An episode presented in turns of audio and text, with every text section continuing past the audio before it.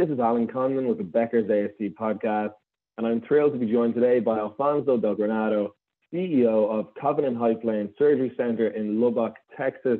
Alfonso, delighted to have you with us here for today. Before we dive into some questions and get things going, I'd love to turn the floor over to you to hear a little bit more about your role, your surgery center, and your background. Hi, Alan. Thank you. I'm very pleased to be here too. Uh, well, I've been working in healthcare for most of my life. I started out at, at, a doctor's reception desk when I was 17. Then I moved on to the billing department and then switched track somewhat to work as a surgical assistant for a while before moving on to management in a multi specialty clinic. Uh, from there, I moved on to corporate development, then hospital department administrator, chief compliance officer, and eventually surgery center administrator, first in Chicago and now in West Texas. I'm currently running a JV with two surgery centers, uh, 14 ORs, 43 physician partners, plus a hospital system and a management company. We are pleased to be uh, uh, at the forefront, frankly, in our in our region. We just started a Stryker Mako robotic total joints program last year, and we uh, this month began our Da Vinci robotic general surgery program certainly a lot going on at your surgery center. I'd like to kind of dive right in and explore a little more. Um, so, so, kicking things off, Alfonso, obviously a lot to talk about in the healthcare industry at the moment. But for you, what are the two to three most interesting or exciting trends that you're keeping an eye on in healthcare today? Well, I have to separate personal interest from the areas that I can directly affect. Of course, we're all following supply chain, uh, but there's not much that I can do about that. Just staying on top of purchasing all the time. Uh, the same thing with, um, uh, I don't know if you saw the recent draft of the ASC covered procedures list that CMS just put out. Um, obviously, we're all upset about the lack of transparency and the lack of clear rationale for last year's takebacks, but uh, I can't do much about that either. It's costing me six figures, but other than contacting my legislatures uh, and supporting ASCA, there's not much I can do. So I'm focusing more on things that uh, I can work on that are, that affect my strategic plans. So, for example, I'm keeping an eye on the national trends that affect staffing, especially the growing revolt against travel contracts at hospitals and health systems. Um, having a sense for how tight the labor market is or how loose uh, helps me to plan out uh, how much I'm going to have to budget for wages, for example, bonuses and other retention measures. I also don't want to start a new service line if I don't know whether or not I'll be able to staff it. I'm also looking at um, new procedures and technologies. Of course, we do this all the time. Uh, some of these are coming down in affordability to where they fit in with our financial profile. For example, as I mentioned just a moment ago, we're able to afford our Da Vinci program because of a lease uh, that Intuitive put together. Uh, that brought the cost down to where we could afford to just you know, dip our toe into waters. We're um, able to alleviate the overflow at our partner hospitals cost effectively now uh, for them as well as for us because of this uh, of this um, uh, lease program that uh, Intuitive started. So our trends are really just staying on top of what's coming down the line, uh, what we can do, and uh, what we can implement. Uh, I'm interested in larger size trends, but there's not much I can do about those. Well, obviously, one thing you alluded to there is obviously kind of staffing a, a huge issue in, at the moment across the healthcare industry. I'm just curious, is there anything you can share in terms of being a surgery center in Texas? Is there any, any strategies you've found super beneficial in terms of recruiting kind of top tier talent or holding on to top tier talent in such a challenging labor market? Well, you know, surgical centers have always uh, focused on offering a better quality of life. And that's how we're able to get good staff at oftentimes lower wages than hospitals are willing to pay. Um, that's served us very well for a long time. And then we had the uh, the COVID crisis and the uh, um, uptick in agency staffing models, uh, and we found ourselves uh, pretty much um, with our hands tied behind our back. I had one tech who told me she had taken a six dollar pay cut to come work with us, but now the hospital was offering her, well, the agency uh, contract was offering her fifteen dollars more an hour. That's a lot for a tech. That's that's like a fifty percent bump in her in her pay. So obviously there's nothing we can do to compete against that. So all we can do at this point really is just continue to be supportive and provide an excellent experience for our staff. We can't rule by dictate. All of the the good leadership um, tactics, the good leadership models that we've been taught over the years are more important now than ever. Um, our, our, authoritarian um, governance no longer has a place in ASCs. Interesting. One thing I'd love to kind of pick your brains on a little bit, you alluded to earlier in the conversation, obviously the, the implementation of the robotic joint program, program, I believe, last year, and also the Da Vinci robot in your ASC. Um, how, how, how has that implementation been? How have surgeons and patients reacted to it? Um, have you noticed a significant benefit in operations at your ASC so far? We're a little bit behind with joints. Um, we are still making a profit, but we're not quite up to the level that our pro forma indicated in terms of volume. On the plus side, our contracts have turned out fairly well. This uh, last revision in July uh, got us enough that we're actually on track financially. Um, I, can't tell you what it is exactly, but when I talk to my uh, joints uh, surgeons, they essentially tell me business is steady. It's not growing. It's not decreasing. It's uh, fairly constant. So I'm starting to wonder if maybe some fears of the economy taking a downturn are impacting patients and their desire to have surgery done now rather than hold on to their cash and wait and see what happens in the next uh, in the next year or two. Well, then, in terms of industry changes coming down the line, what are you seeing, Alfonso? Well, another uh, trend I'm looking at, I, I, think insurance companies are going to follow CMS's lead. Um, although they're strangely lagging in some respects, I'm confident that over time they're going to continue to push cases away from hospital outpatient departments and towards ASCs. Um, I'll give you an example here. In bariatrics, I, I was surprised to learn how few centers of excellence there are that are surgery centers. There's maybe a dozen surgery centers in the country versus about over 100, excuse me, over 850 hospitals that have MB, MBSA QIP accreditation. And the same is true for Blue Cross Blue Distinction Centers. Nationwide, there's nine, at least uh, there was at the end of last year when we when we got our Blue Distinction. Aetna Institutes of Quality, so far only three in the nation that are surgical centers. So we've landed all three and our bariatric uh, volume is growing by leaps and bounds. I think that insurance companies are lagging, but they're going to start pushing more and more to get these programs away from hospitals and into the hands of surgical centers. And then finally, another change that I see is um, an acceleration in partnerships with hospital systems. Surgeons value their autonomy, and on the other hand, hospitals prefer full control. So these two sides have to come to an understanding. Our centers function independently, and the surgeons are in control of their directions of their practices.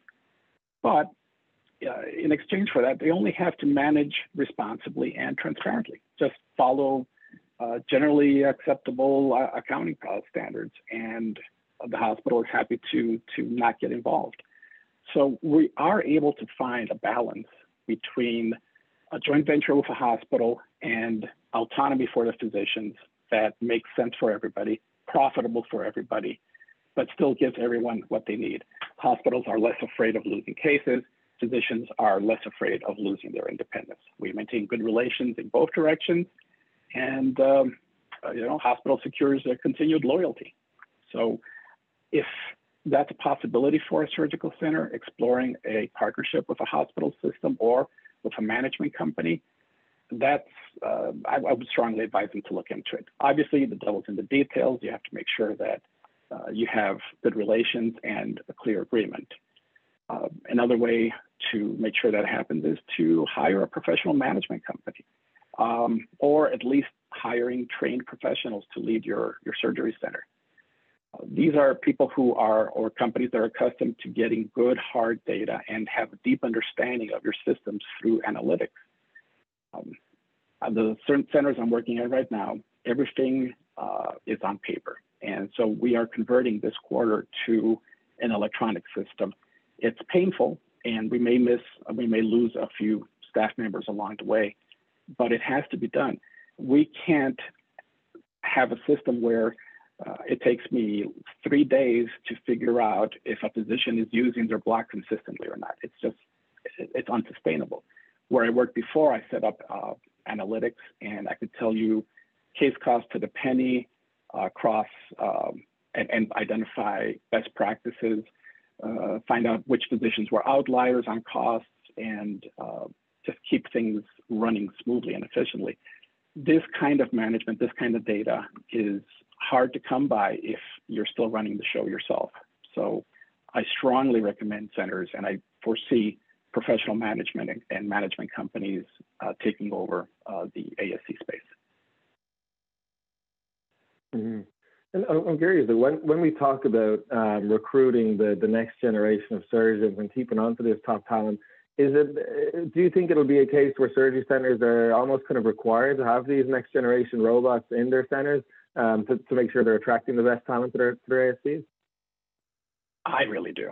Um, I don't see any way that we can um, attract uh, top talent surgeons without offering them whatever it is they're accustomed to in the hospital, in addition to the great service and the efficiency that we normally offer. Um, our general surgeons um, are maxing out the time on our Da Vinci from, from day one. Uh, many of them have a month's wait to get onto the hospital's robot. So for us, any uh, case that's appropriate for an ASC, we, are happy to take care. I realize that our margins are much lower now uh, with these cases because there's no additional reimbursement versus laparoscopic. And then you have the robot uh, consumables cost. But these are cases that we would not otherwise be doing. If all of my OR blocks were filled with laparoscopic cases or other um, non robotic cases, uh, we wouldn't be having this conversation. But having an OR free a couple of days a week, that means that I got to fill it with something, and these cases are as good as anything else. Hmm. Yeah, certainly interesting to get your take there. Obviously, in a, a really exciting field in terms of robotics or in the urology space and the total joint space. Um, Alfonso, obviously, kind of touched on a, a ton of trends initially at the start of your conversation. I'm curious, down the line, five years from now, how do you kind of see industry changes in, uh, in the healthcare, specifically related to ASC? What do you see coming down the pipeline? Well, I see continuing increase in case acuity and complexity coming our way. We've been working um, fairly collaboratively with our hospital partner, and so cases that for them are at the bottom of the complexity scale are and are appropriate for us, we're kind of taking those off of their uh, off of their books and putting them into our centers. Uh, we have to be ready to take on tougher cases and invest in new instruments and technologies. Uh, total joints, as I mentioned, is a perfect example. Uh, there, there, may not be any clear data regarding improvements in quality outcomes, but if we didn't get the robot, we wouldn't have gotten the surgeons.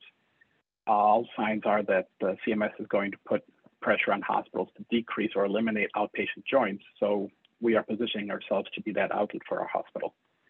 And to a lesser extent, the same can be said about the Da Vinci. Outcomes may be comparable, but again, without the robot, we would not be getting these cases. So even though our margins are lower, we're filling our blocks, and that's uh, important for us to maintain uh, profitability.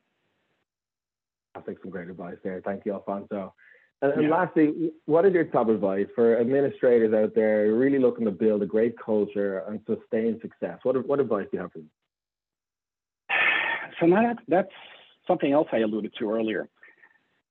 I grew up at a time when um, medicine in general, surgical centers in particular, were very authoritarian regimes. Um, the boss said what people had to do, and the people had to jump to attention and do it. That just doesn't fly today. I mean, that honestly, that hasn't flown in a long time.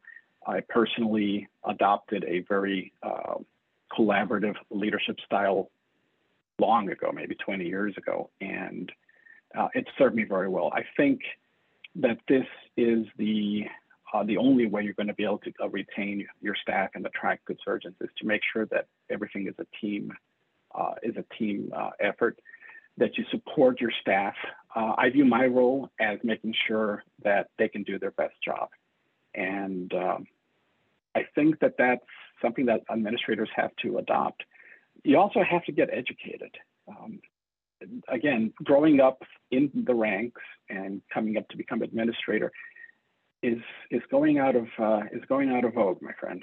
We have to educate ourselves and become professional administrators because you don't know what you don't know. You you have, when you grow up and you uh, take on the role based on experience, all you know is what you've learned on the job. You don't have a wide view, and uh, that hampers you when you're trying to look at uh, other lines of service when you're trying to glance or look out beyond beyond the horizon.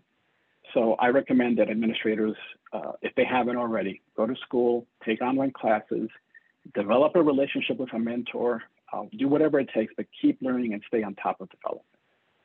And the other piece of advice I guess I would give to administrators is you have to realize that your job is always going to be hard, always. You have no idea how many times I've heard some version of uh, why can't people just do as they're told, or why do we have to keep why do we keep having so many problems, or why can't we just set it and forget it? And my answer is always because if we didn't, we would be out of a job. That is our job, is to take care of those problems. Uh, human beings are human beings, and uh, we're here to make life easier for our employees, not the other way around. We are here to give them and our physicians what they need to be successful, what they need to do their best job and to be their best selves. If you believe that being at the top means comfort and convenience, you should probably be looking for another profession. This is hard work and it will get harder. So we have to continue to do what it takes to get the job done. That's why we're here. Fantastic. I think that's a, a perfect note to end on. Uh, some excellent leadership advice there from leaders across the industries. Um, Alfonso, thank you so much for joining us today. It's been a real pleasure speaking to you again, and I look forward to continuing the conversation down the line. Thank you, Alan. Appreciate it. Look forward to it as well.